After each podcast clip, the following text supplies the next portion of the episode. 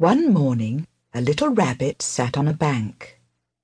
He pricked his ears and listened to the trit trot, trit trot of a pony. A gig was coming along the road. It was driven by Mr. McGregor, and beside him sat Mrs. McGregor in her best bonnet. As soon as they had passed, little Benjamin Bunny slid down into the road and set off with a hop, skip, and a jump to call upon his relations who lived in the wood at the back of Mr. McGregor's garden.